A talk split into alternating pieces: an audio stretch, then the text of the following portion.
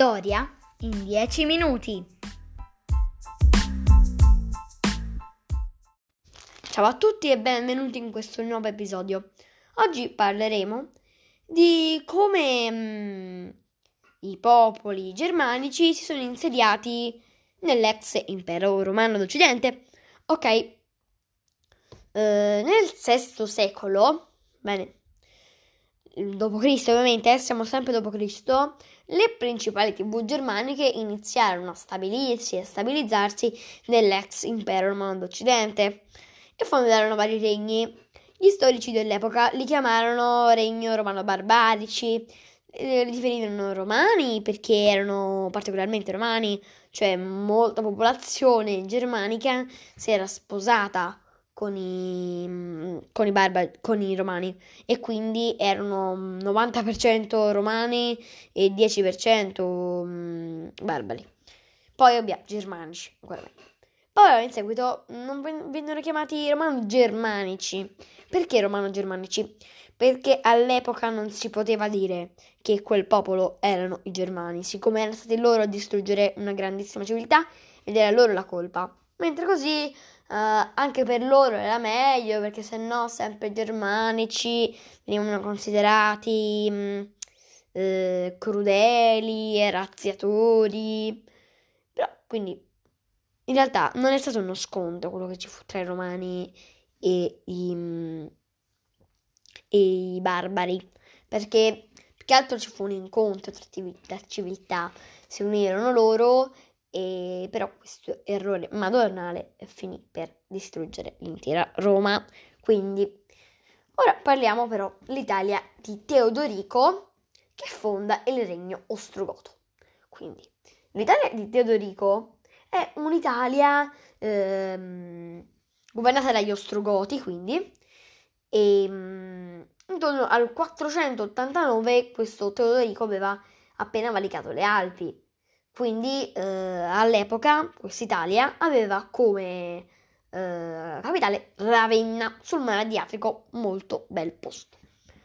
Eh, aveva passato diversi anni questo Teodorico, Teodorico a prendere mh, mm, la corte di Costantinopoli come ostaggi. Mm, poi un'antica consuetudine infatti imponeva che l'alleanza tra due popoli venisse garantita eh, dalla consegna di parenti o figli, quindi se avevamo se avevamo io avessi avuto un figlio e mi avessi voluto alleare con che ne so un regno dei Burgundi avrei dovuto dare eh, mio figlio in sposo mia, alla moglie alla figlia di questo re avremmo creato un'alleanza perché, perché a quel punto cioè, eh, c'è un amore in mezzo e non si possono distruggere, ci sarà un bambino mezzo burgundo, mezzo strogoto e quindi mh, mm, si potranno più distruggere. Stanno legate sempre a questo bambino. E in questo IV secolo gli ostrogoti avevano abbandonato il paganesimo, quindi mm, nessuno più venerava eh, il dio del tuono, dio così, no, veneravano adesso il cristianesimo ariano, fondato da Ario un monaco. E l'arianesimo era stato condannato come eresia dalla Chiesa Cattolica, però nonostante ciò numerosi predicatori avevano diffuso l'arianesimo, determinando l'abbandono del paganesimo in quasi tutte le classi sociali del popolo germanico, ah no, non classi sociali, preciso ancora meglio, le classi più importanti, i re, i duchi, eh, gli aristocratici, poche parole, germanici.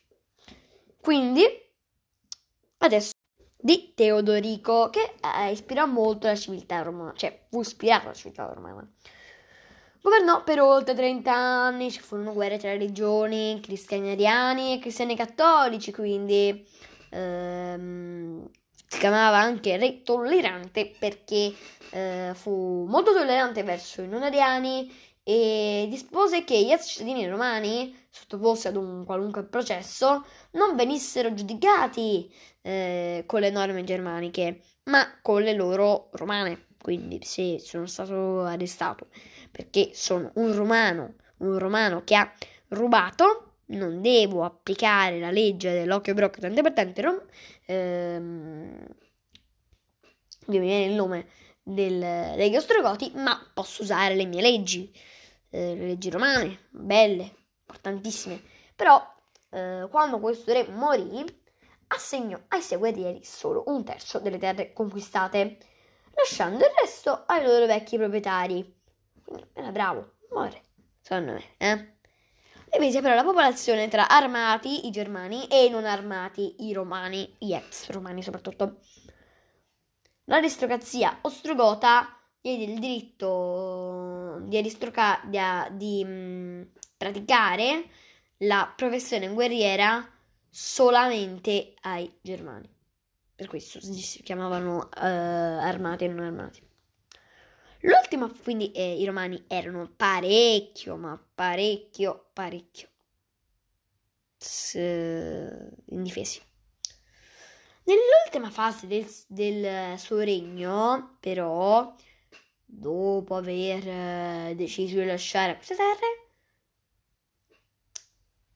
siccome l'imperatore d'Oriente scatenò una violenta persecuzione contro gli ariani, per ehm, rappresaglia, Teodorico si scagliò contro i propri sudici cattolici.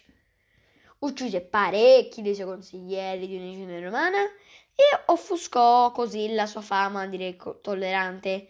Egli morì nel, mille, nel 526 lasciando il regno ai suoi successori e ricordo anche divise il regno, eh, cioè diede un terzo del suo regno ai successori, il resto lo diede ai suoi ex abitanti. L'impero romano d'Oriente o bizantino fonda il cesaropapismo.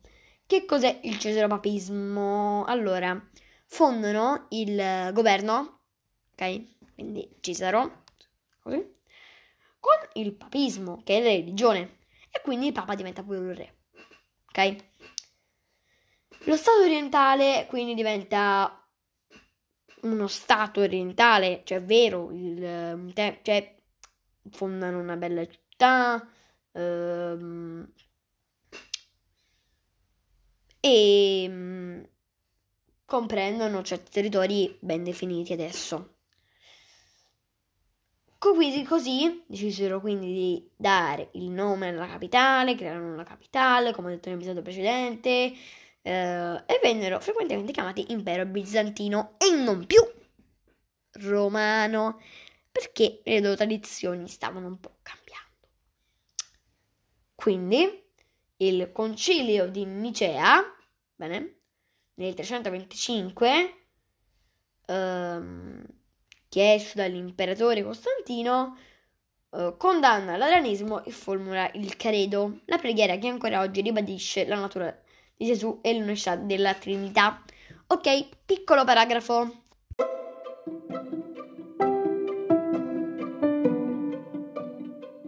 Sulla religione.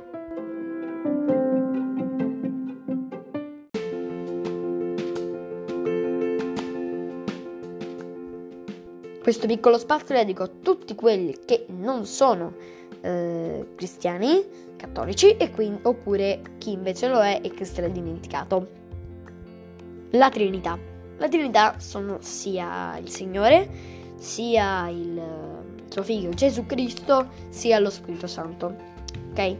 Queste però sono perché tanti di voi mi starete chiedendo se, so, se si chiamano monoteisti anche se vendono tre cose, i cristiani cattolici. Ve lo spiego. Perché in realtà sono la stessa cosa. Cioè, sia il Signore, sia Gesù, sia eh, lo Spirito Santo sono la stessa cosa la stessa, ovviamente benevola cosa. Ok, chiudo il paragrafo.